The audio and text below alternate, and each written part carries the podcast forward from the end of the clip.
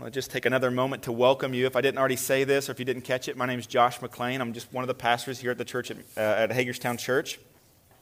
And uh, last week, we were in Exodus chapter 32. I'll, I'll say this again. I, I, say this almost every week, but we are going through the Bible together in, in 2019. So we started in, Re- in Genesis, we'll end in Revelation.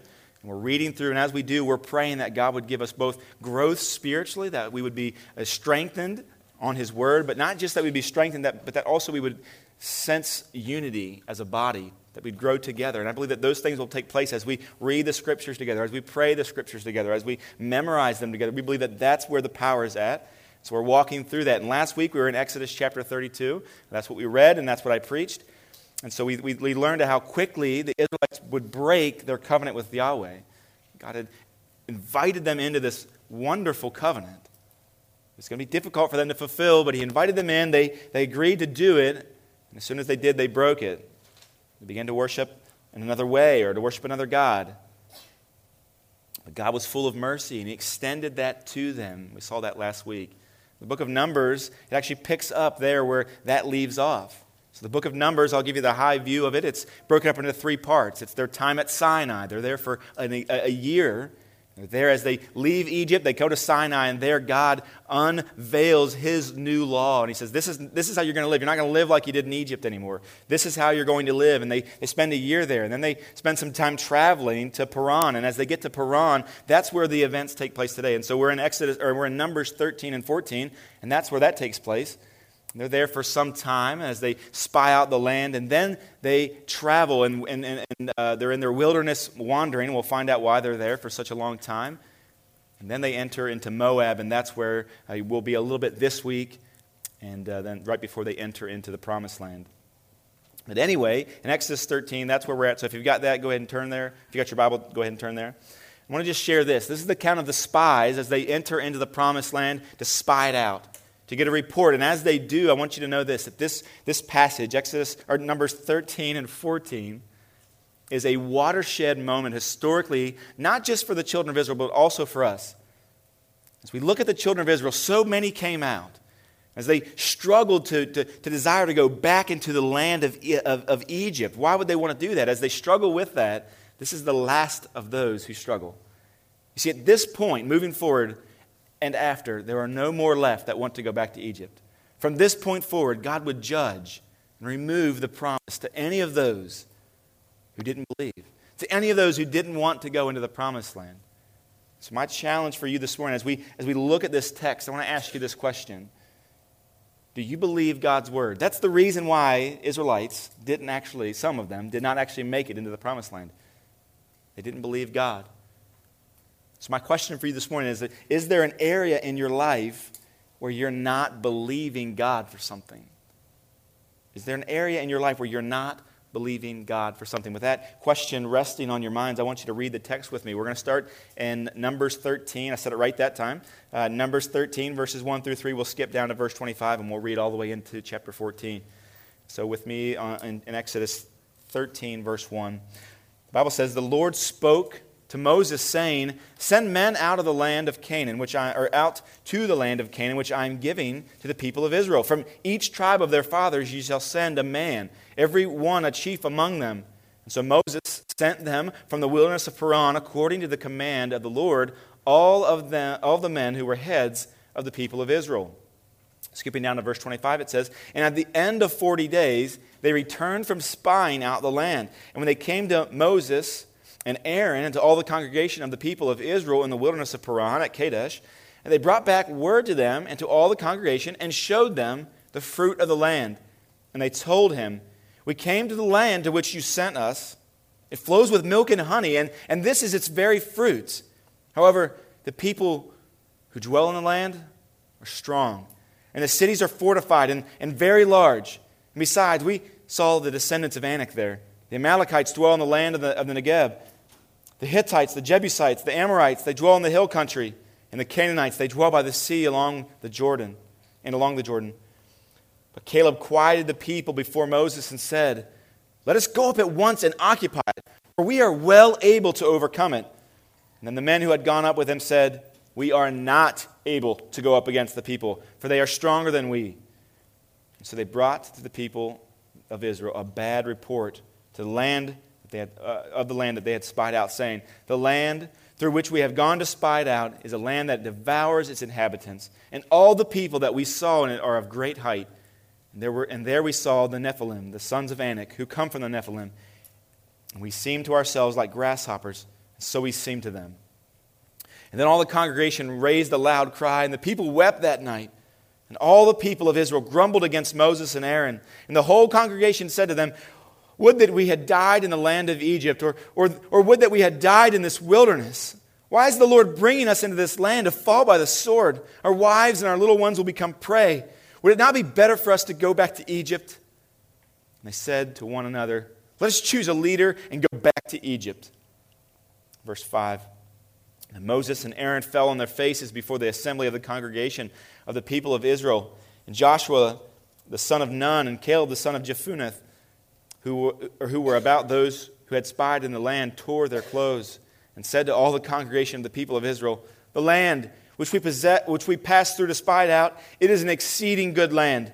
And if the Lord delights in us, he will bring us into this land and give it to us, a land that flows with milk and honey. Only do not rebel against the Lord. Do not fear the people of the land, for they are bread to us. And their, their protection is removed from them, and the Lord is with us. Do not fear them.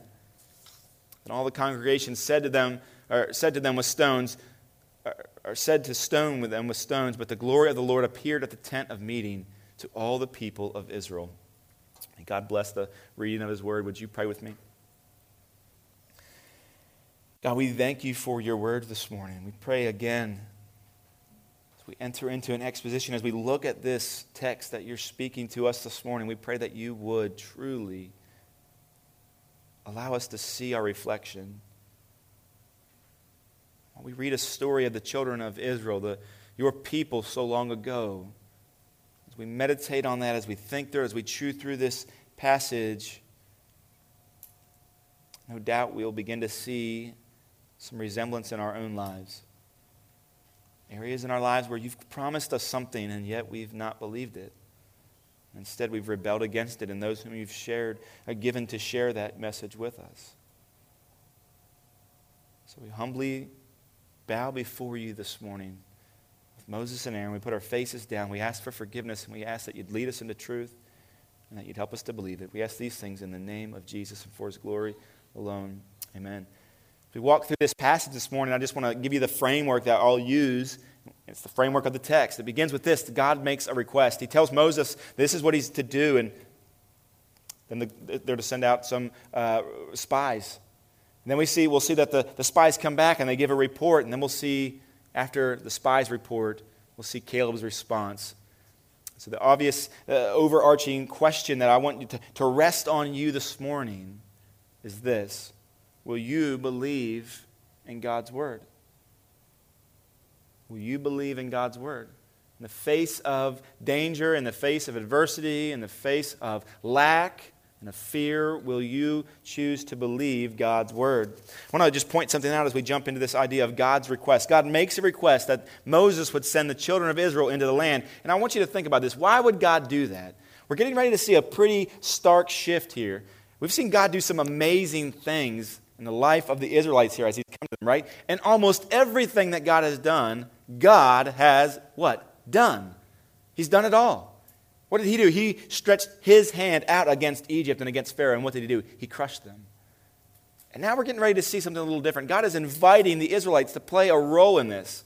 Now, I want to be very clear to you on two things. First is this as we see God interact with his people in Scripture, it, it, it, instructs us, it informs us, remember, about the character and the nature of God. This is how we learn about God. He will tell us things about himself, and then he'll tell us things that he has done. And in that, we will see that's, okay, that's the kind of God that we serve. That's the kind of God Yahweh is. So think about that. As you think about that, I also want you to think about this God did not need the Israelites.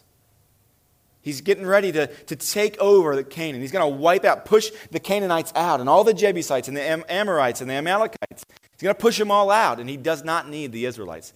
Would you agree with me on that? He doesn't, he doesn't, he's not concerned. Well, now I've got them on my side. We can do this.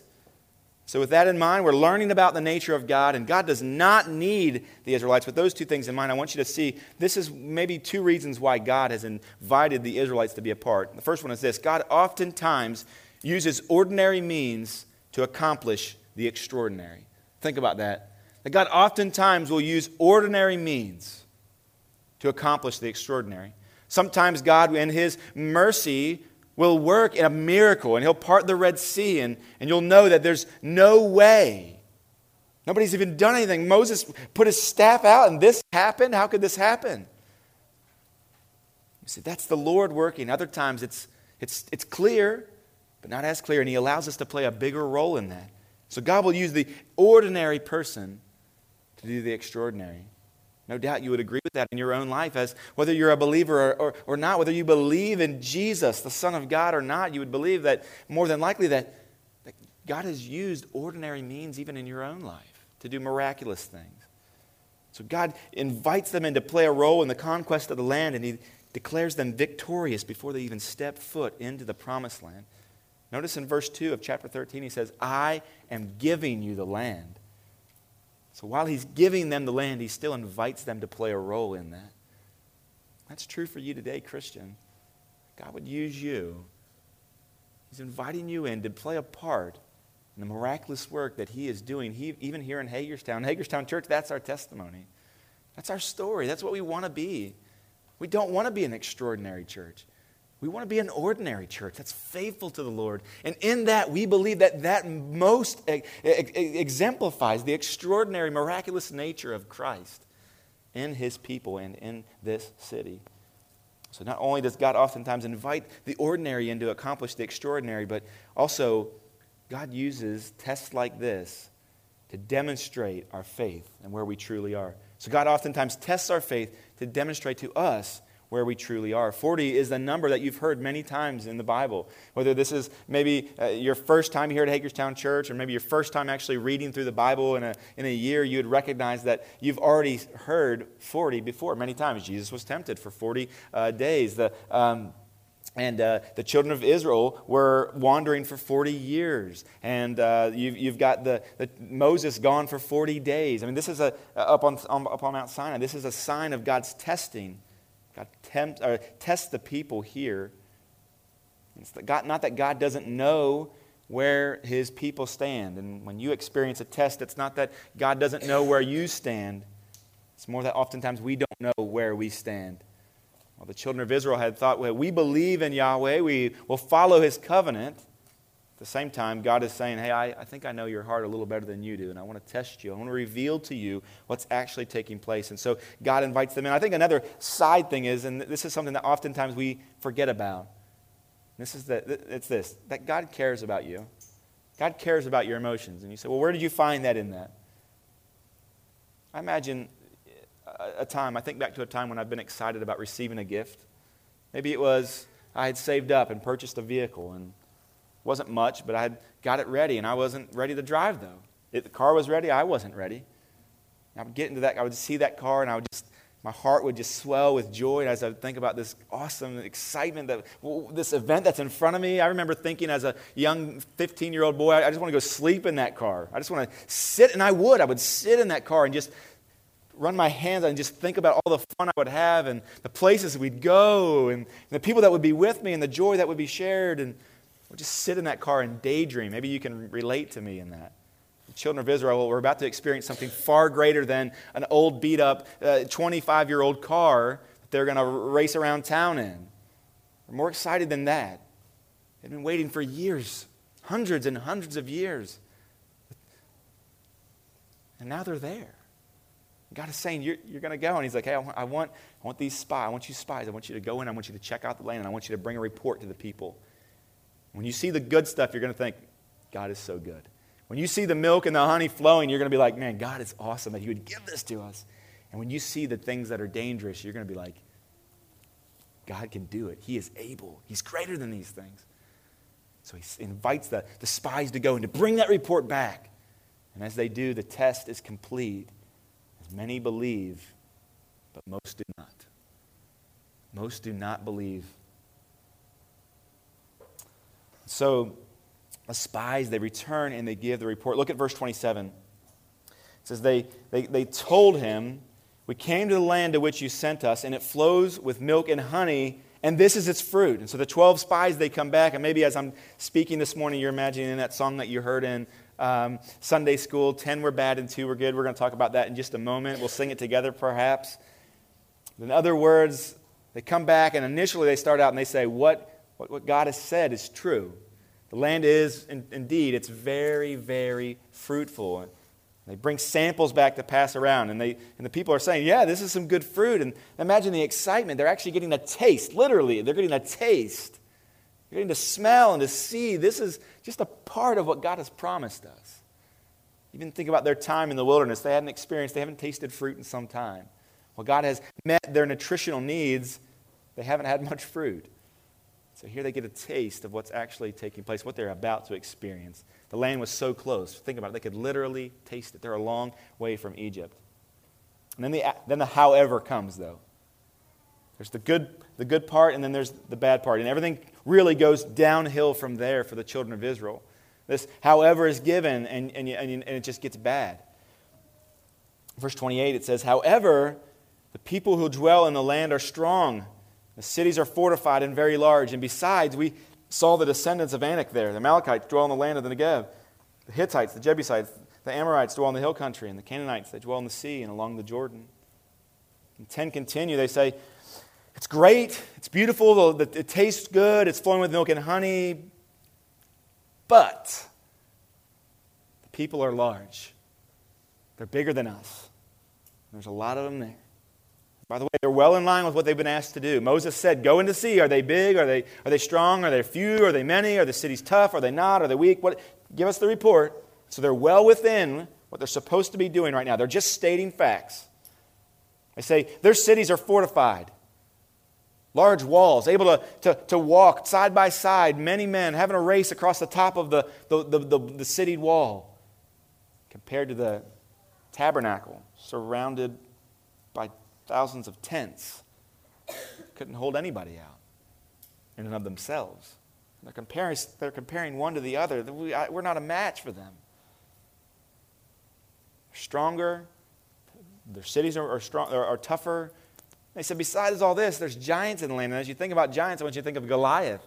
The idea is there, there's, some, there's some really big people there. They really are. And by the way, the, again, these are all facts. Can see here in verse 30, it says, But Caleb quieted the people, which is to say that the people begin to lose their minds. They hear the good report, and then they begin to experience that emotion that many of us experience on a daily basis. That's fear. It begins to, begins to creep in. They, they were focused on God. They saw the truth about Him and what He was bringing them to, what He was giving to them. And then they begin to hear the bad report, and as they hear that bad report, it shifts from God, They begin to focus on the fear. What if I lose this? What if I lose that? What if I experience this? What if I experience that?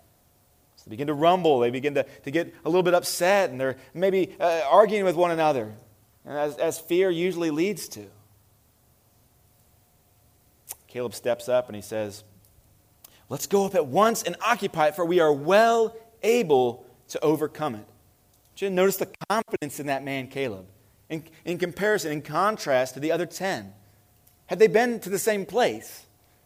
Had they seen the same thing? Did they break up and they each kind of said, Oh, let's go to different areas. You take that area, you take this area. And Caleb just actually didn't. Caleb went to the vineyard place. He didn't actually go. He went to the wine tasting events and he didn't actually see the army and the, and the, and the armories. He didn't see all that.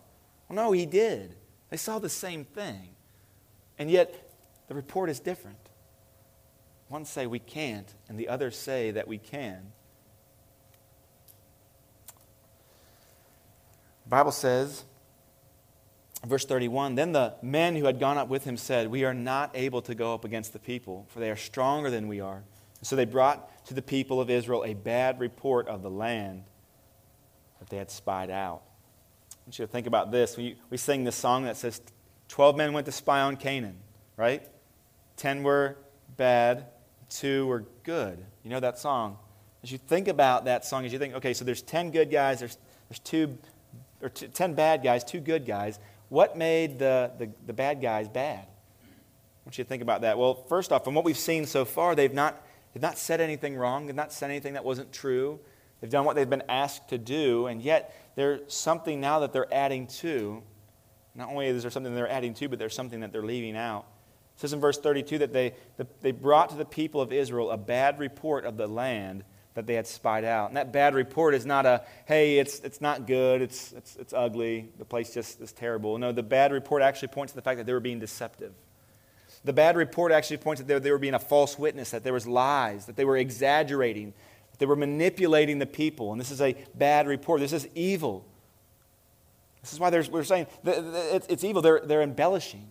And what they're adding to is the fact that the land actually devours the people. That's not true as if it was some type of a wilderness that would just swallow them up, as if they were safer in Egypt or safer actually in Paran. None of these things are true. What they were leaving out is they had forgotten that God was with them. They had forgotten that God had done all of these things. I want you to notice there's a shift. All the things in the past, there's a shift. It's almost the moment that God invites them in to, to play a role, they get the big head and they think it's all about them, that they will control everything, that they will, they're all on their own.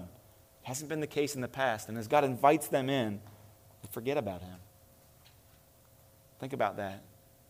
Has that happened to you in your own life when you've been in your most desperate moments and you've cried out to God and He's come to your aid? You thought, man, this, this is Yahweh. This is my God.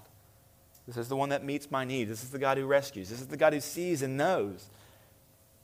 And as you go through life, you think, you begin to ride off into the sunset on your own bicycle without the training wheels, and you begin to think, I'm all on my own. And the children of Israel, to, to them, I would say that you were never alone. And God has always done these things. And even now, you're not. And to you this morning, I would say the same. You're not alone. Christian, you, are not on your own. Whatever you face, whatever it is that you're afraid of, whatever giant is in your life at this moment, be it sin or be it just anxiety, whether it be tragedy, whatever it is, you're not alone. The Lord is with us. So they give a bad report and they manipulate and they exaggerate and this cannot, can't do, cannot, can't do. It just ensues, right? This argument, the battle of, of truth here.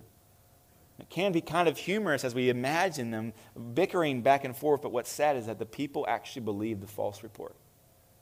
The people actually believe the false report. Verse 14, or chapter 14, verse 1 says, that the people raised a loud cry now. And they cried and they wept. They're, they're convinced this is an emotional devastation that they're facing right now. Truly just weakened and crippled by fear. They're even uh, so scared that again they begin to talk about the good old days in Egypt. Right? What? what? Why? Why? So soon they had forgotten what God had brought them from crippled by fear, and they want to turn back. They even are to the point where they want to raise up a new leader to take them back into Egypt. And all this has begun because the spies were asked to give a report. And the report that they give, they embellish and they taint. There's a lesson here, there's a warning for us, and it's for those who lead. And as I say, for those who lead, some of you might say, okay, well, he's not talking to me. This doesn't apply to me. Well, it's been argued that leadership is simply influence. Leadership is simply, in, simply influence. So you might say, well, I'm not a leader, but do you have influence on people? If you have influence on anybody, then this, this warning applies to you. But be it because of your position or because of your proximity to people, beware of this. Does your influence encourage people in their faith or does it discourage them in their faith? Is your, is your influence on those around you, those in your home, those in your place of work, those, your, your superiors, even? Does your life does your speech, does it speak truth about God or does it speak lies about God? Does it manipulate the truth and paint it in a way that would discourage people from following the Lord or does it encourage them and empower them to do that? One of the most beautiful things about the church that God has given to us is that we as a church come together and we edify one another. We spur one another along to, to love and good works and to faith. The point of the church. Here we see the opposite happening. They're discouraging one another from following the Lord. And so ask yourself this question Does my influence on those in my sphere pull people away from the Lord or draw them closer? If you're a teacher this morning, Truly, if, you're a, if that's your occupation, if you're a teacher, the warning is for you. By God's mercy, would you, re, would you ask Him to reveal to you any sin or mistake or, or neglect in your life? Parents, co workers, ask yourself the same question. Don't fall asleep at the wheel, as it were. Recognize that you're either leading people to Christ or drawing them away. So the people, they're thrown into a panic. They, uh, they're experiencing some serious fear. And, and you know this fear leads to anger, anger leads to hate, hate leads to suffering. No, that's maybe not entirely true, not all of that. That's a bit of a joke. But, uh, but fear ultimately does lead them to rebellion. Fear leads the people of God to rebellion, to blasphemy. And it, it subsequently, it, it, at the end, it's, they experience suffering because of their fear. The fear truly does lead them to suffering and to loss as they lose the opportunity to even experience the promised land. Those who did not believe, those who turned away from Yahweh, in this moment, they, they don't enter into the promised land. As a result of their distrust in God, they'll never even see it. They were afraid. Here's the irony, and there's so much irony in this passage, but here's one of the most uh, stark examples. They were afraid that they were going to go into the promised land and die, and not get to enjoy it. And they actually end up dying in the wilderness having never seen it. The children of Israel actually go in. It takes some time, but they actually go in, and the Lord is with them. And they actually occupy the land. And they receive that blessing that God had promised to them in faith. So I want to just warn you this morning you are in serious danger when your feelings become more powerful than your facts. You're in serious danger when your feelings become more powerful than the facts. So be careful of that. When your fears become stronger than your faith, you're in danger. When your fears are stronger than your faith, you're in danger. And so instead of the glory of God and the power of God being preeminent in their life and, and consuming them, the giants in the land eclipsed God. The thing that they faced in their life, it eclipsed it. All they could see was their enemies. All they could see was their obstacles. So, again, just I want to ask you this morning, Christian, what has eclipsed the power and presence of God in your life? Is there something that has a, uh, eclipsed the power and presence of God in your life? Maybe, maybe it's the fact that you're afraid that you'll be alone. Is, it, is, that, is, that, is that fear in your life? Has it eclipsed the glory of God? Maybe you're af- afraid of losing something because you're vulnerable. Is there something in your life that you're just, that, that's consuming you now? A, that's the giant in your life. Maybe it's what other people think of you. What, what, what do people think of you? What will they say of me? Instead of God being the consuming power in your life, it's, it's man. You can't even see him anymore, it's eclipsed. So, what sin is it? Is it, is it Egypt? Are you craving for that sin and it's eclipsing the glory of God? Or is there some big hairy giant living in your city that, that's threatening to defeat you? Likely that's not the case. Likely there's nobody here that's saying, my, my fear is that even a fear. I should have looked that up. My fear is that giants are going to destroy me. None of us are really thinking that this morning. That's not what threatens us. But I'm willing to bet that at some level in your life, you are experiencing the fear of man. In, his book, When People Are Big, Ed Welch addresses this. He, talk, he argues that the desire to be wanted and accepted and needed by other people is common in all of us, including myself. That wanting the approval of others, wanting to be accepted and needed by others, the fear of man, as the Bible calls it, is in every one of us. That we're all beholden to somebody on some level sin. We, we fear exposure or humiliation. We fear rejection or ridicule. We fear physical attack or even oppression, and it cripples us. And in one way or another, every, every one of us, we struggle with that. Welch, in his point, he makes it clear that, that uh, we can all be singing. I mean, this is a beautiful example. You've probably all been there. You can all be singing just to the top of your lungs by yourself as you're driving down the road. You're all by yourself radio's blasting or the podcast is whatever it is. But if you look over, as you're just belting it out, as you look over and you see somebody looking at you, what do you do? What emotion just races over you? embarrassment, isn't it? Now, some of you are like, no, I'm not embarrassed at all. But most of us, when we see that they see us, we're embarrassed. We stop. We look away. We won't look them in the eye. Why? We, we hope we never see them again. And you know what? Likely you never will. And yet it still bothers us, he points out. That's a small, humorous illustration of, of the fear of man in our lives. And we care so much about what other people think about us. It's true that, uh, that, that, that we fear the opinion of complete strangers. Maybe that's even why, for you this morning, that you struggle with evangelism. You struggle to share the good news that God has done in your life, that He's given and revealed to you. Because of fear of man. You're, you're afraid of what people will think about you. I'm not anemic to that. I'm, never, I'm not going to st- say this morning I've never struggled with that. I fear, like the rest of us, rejection or embarrassment. And in those moments that we experience that what's taking place is those giants are eclipsing the glory of God.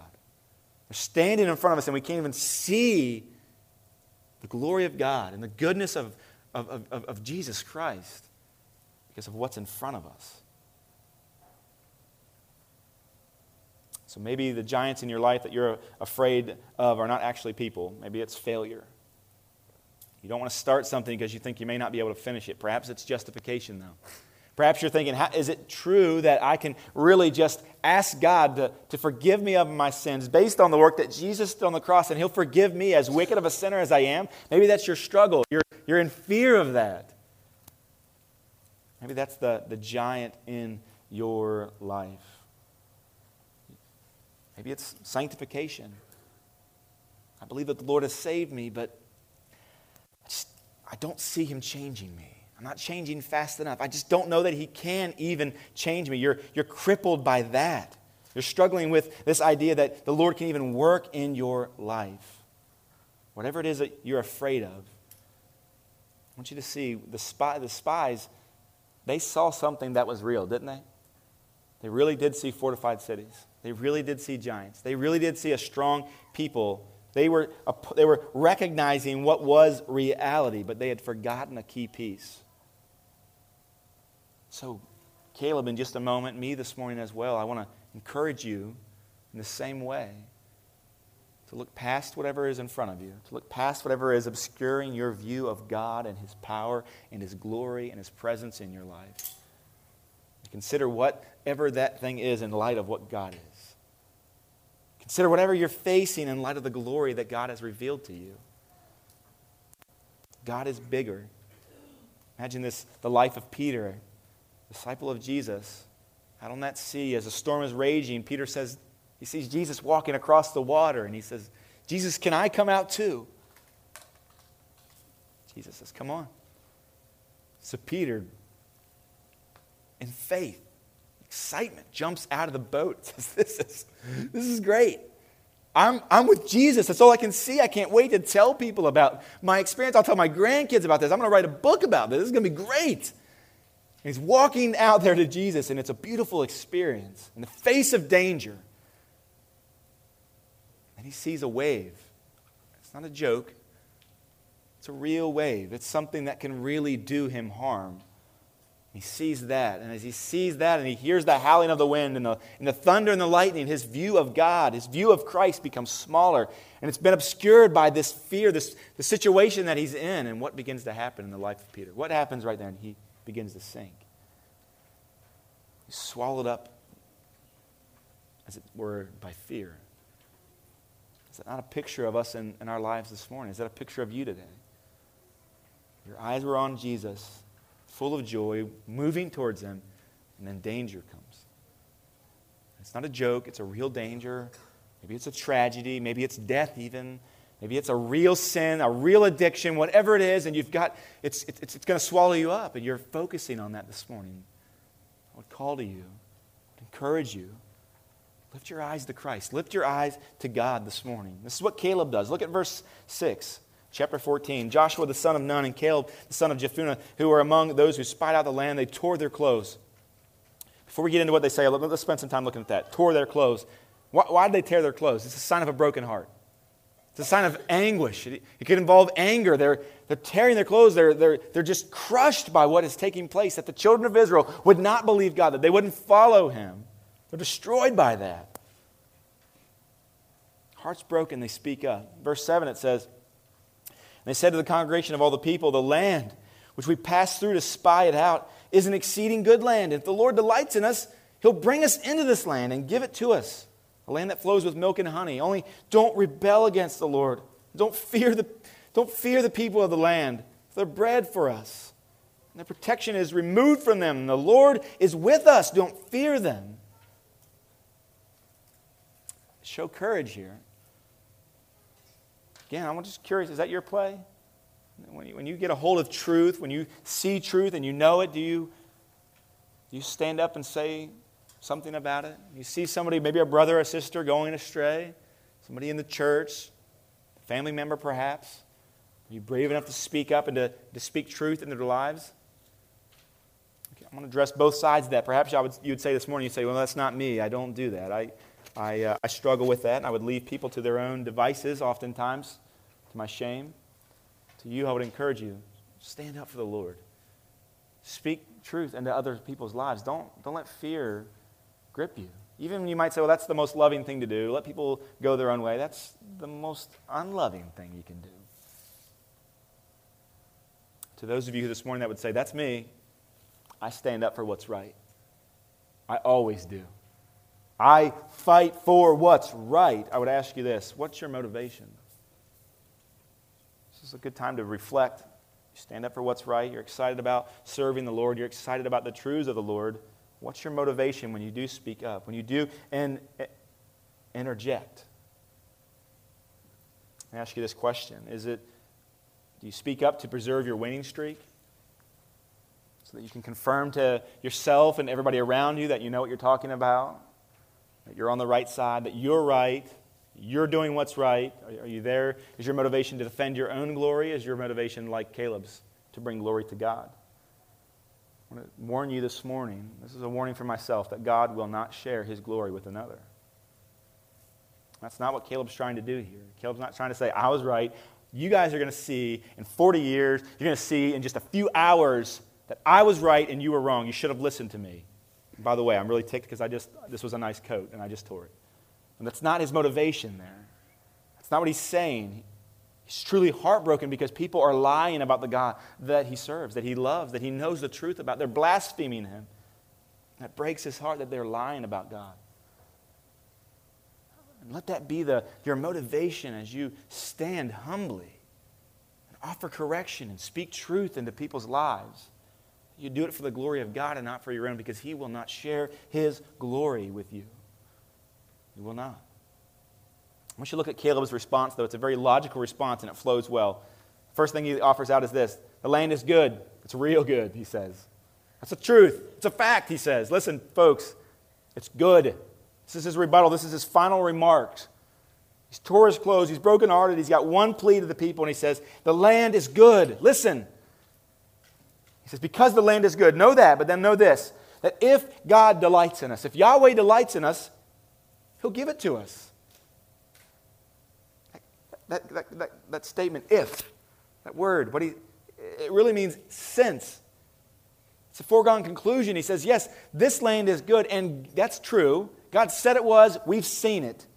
And then he also says, If God delights in us, of course God delights in them. Look what he's done. Look at the times he's forgiven them and, and brought them along and been patient with them. So, the second truth if he delights in us, yes, he delights in us. Look behind you, everything he's brought you through. He delights in us. The third point he brings out if he, br- he says, he'll bring us. And the beautiful thing is there, he's already brought them. They're on the edge, they're right there. They're about to take the land. The Lord is giving them this land. They're much closer to the promised land than they are to Egypt, both on a map and chronologically. They're there. So that's the third truth. If he brings us, the fourth is that he's already given it to them. He'll, he'll bring them to the land. The fourth truth is that he'll give them the land. In a sense, he's already given it to them. It's already theirs. So Caleb says, These are the four truths. The land is good. Yahweh delights in us. He'll bring us to the land, and he'll, he's, or he's brought us to the land, and he's giving us the land. So, with those four truths, then he gives two applications. Before I give those two applications, before I point them out, I want to just encourage you. That's, is that true for you this morning? Do you see the truths that God is good, that the land is good, that the things that God has promised us this morning? If you're far from God this morning, the promise is this that if you will confess your sins, whatever they be, if you'll confess them, He'll forgive them. If you place your faith, listen, if you'll place your faith in Jesus Christ this morning, and his work that he did on the cross for you, that he was de- that he died, that he was buried, that he resurrected, the promise for you this morning is this that you will receive forgiveness. You'll be acquitted of your wrongdoing. All of that will be placed on Jesus Christ. And as, as, that, as your sin is placed on Jesus, his righteousness is placed on you. That is a truth. That's a promise for us today. And that all of God's wrath that was against you and your sin and all of your wickedness has been taken and given to Jesus Christ. And He's paid for that. That is a truth for you this morning. Whether you're a Christian or whether you're an unbeliever, that is the truth. God delights in you. Just the fact that you can even hear the gospel, that beautiful good news. The fact that God would share that with me, that He would share that with you even this morning through a broken preacher that's, that's good news that God delights in you. Isn't that a sign? He would reveal these truths to you. So I can say with a surety that God delights in you. He's brought us there. The fact that you're even here this morning. I think about this all the time. Sarah and I, we, reminisce about what God has given to us in a faith family, in this place, and our people here. What a blessing that that is for us that we can walk through this God's brought us to this, and He's given us so much. And, and the same is true for you, perhaps. God has already brought you to the blessing. You're tasting of it right now. So he gives two applications now, Caleb does, and I think they, they definitely apply to the children of Israel, and I believe they apply to us today. He says this Because of these four truths, don't rebel against Yahweh. Don't rebel against Yahweh. And the second application he gives us is this don't fear. Don't fear. I'm not trying to correct Caleb here, but he, he's addressing the big problem that they're, they're rebelling against Yahweh. But rebellion, listen, it doesn't start with flat on rebellion. That's not what's happening in, with the children of Israel. It started with fear.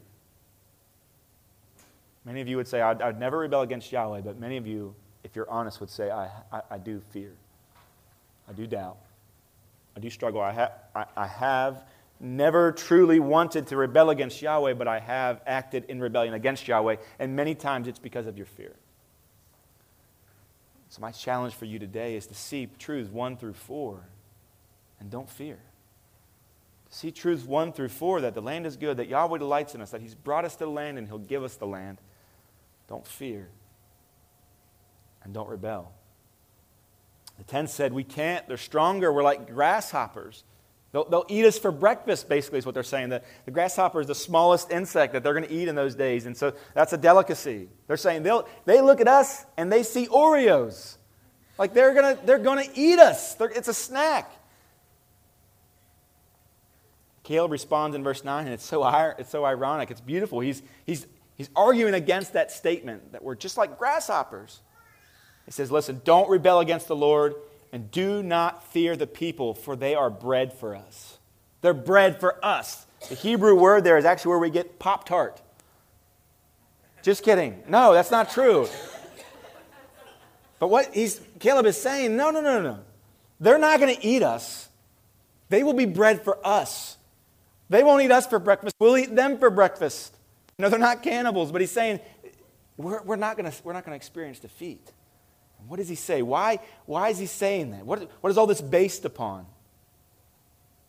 The fact that God is with us. The fact that God is with us. That's what's different for Caleb. He recognizes that God is with him, that God is with the people of Israel. That's the key. Is that something that you can agree with today? Is that something that you're standing on even now, that no matter what you face, no matter what giants are in front of you, that God is with you. Caleb saw the giants.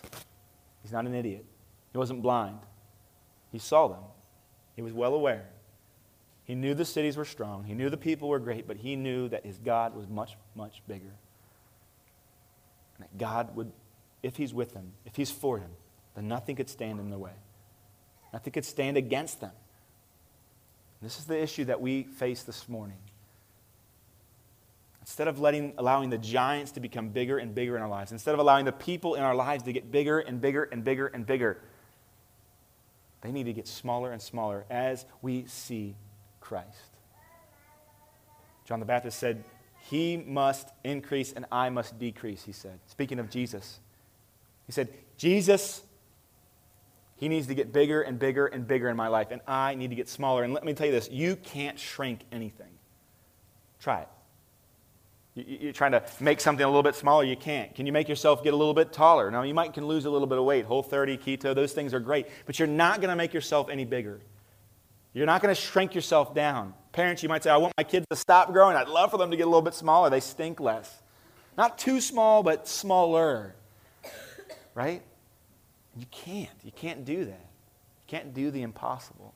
But what you can do is that you can really see in comparison, right? Size is all relative. So that giant may be humongous. It might be 15 feet tall. But God is so much bigger, and He's so much greater than that. He's so much greater than whatever you face. And so don't allow God to become small in your life. Study the Lord, study His Word, and see that He is so much bigger than whatever it is that you face this morning. And I can say that in confidence, not knowing many of you. Whatever you face, God is bigger, God is greater. And so, in the face of justification, confess your sin and believe that He is faithful to forgive. He will. Perseverance, you say, I don't know if I can hang on. I don't know if I can keep up this whole Christian thing. The Bible says that He will hold you fast. He will hold you. He will cause you to, to continue fighting the good fight, even when you can't, when you're tired, he will continue that. In sanctification, I, I can't do right. I'm trying to grow. I'm trying to make myself better. I'm trying to stop doing these things. I'm trying to start doing these things. And all that, trust in the Lord that He is so much bigger than whatever it is you're facing, that He will sanctify you. He will make all things new. And He is making all things new. He's even making you, Christian, new. In evangelism, you say, I don't know if I can preach the gospel. I don't know if I can share the gospel. I don't know if they'll listen. I don't know if I can change their heart. You can't. It's a huge giant. You can't do it. As we share the gospel, as we share what the Lord has done with us, as we share the good news that He has given to us, we know that He is working. He's greater than a, broken, than, than a stone heart. He not only cra- can crush a, a heart of stone, but He can give and create a heart of flesh. So, my encouragement for you this morning, Christian unbeliever, is this don't die at the Jordan. Don't die at the gate to the promise that God has offered. Don't die there. That's what the children of Israel did, many of them. They never went across, they never went in. They had come so far and they stopped there. As a young girl, Louisa Stead, she felt the call to missionary service, but as she grew up, became an adult, got married, her health was so poor that she couldn't actually leave and become a, a foreign missionary. So she started that family and and one day in her life, they had decided they were going to go to the sunny beach of Long Island Sound in New York. And while they were there at their picnic lunch, they noticed out in the distance um, Louisa, her husband, and their daughter. They're enjoying this beautiful sunny day, and they look out into the sound and they see that there's a boy drowning. This is a true story. The father, being just a courageous man, um, he said, "I'm going to go. I'm going to go save him." Doesn't even say. He just takes off. There's no no last words, nothing. He just takes off. And as often happens when one person is trying to rescue another that's drowning, um, the one that's drowning will actually, in effect, drown the rescuer. That's what took place. And so mother and daughter look on as father, the rescuer, is drowned. And in the moments and in the, the weeks and months that followed, dark and painful as they were, an anthem began to just pour off the lips of Louisa, and she began to pen and say these words Tis so sweet to trust in Jesus and to take him at his word, just to rest upon his promise and to know, Thus saith the Lord. Jesus, Jesus, how I trust him, how I've proved him o'er and o'er. Jesus, Jesus, precious Jesus. Oh, for grace to trust him more. In the face of tragedy, it was most difficult to believe the best and to see where and how the Lord was working. Placed her faith in Jesus and trusted him. So, whether you're facing this morning tragedy or loss or some type of a sin that you've been enslaved to for years, or this fear of failure, the fear of, f- of falling, the fear of pain, whatever it is, I, like Caleb this morning, want to encourage you with this. Tis so sweet to trust in Jesus. I encourage you to lift up your eyes to see God for who He truly is and to see Jesus and to realize that He is bigger than whatever it is you face. Maybe you weren't even a believer when you walked in this morning. My encouragement to you and my question to you is will you trust in Jesus? Will you trust him this morning? Christian, it's the same question for you. Will you believe in his word? Will you, will you walk in that truth that he has given to us? Will you believe? Would you pray with me? God, this morning we just thank you for the truths that we've seen. you've revealed to us truth. Time and again, as we look at your word, we find out more and more and more about you. Everything that we know about you, everything that you've revealed to us about yourself is good. We see your faithfulness through the ages. We see your, your, your, your faithfulness to the church. We see your faithfulness to your people in the Old Testament. And we ask that you would help us to have the faith of Caleb. That though we see these wicked things, though we see the, the, the, danger in our lives, that we would be like Caleb and we would see that you have been a good God in the past. That you have shown us favor, that you've been a God of mercy justice, that you've fought for us, that you are our warrior. May we trust in you this morning. God, God corporately as a church, we pray that. You give us the faith to believe that you are with us no matter what we face. God, be near to us this morning. We ask these things in the name of Jesus and for his glory alone. Amen.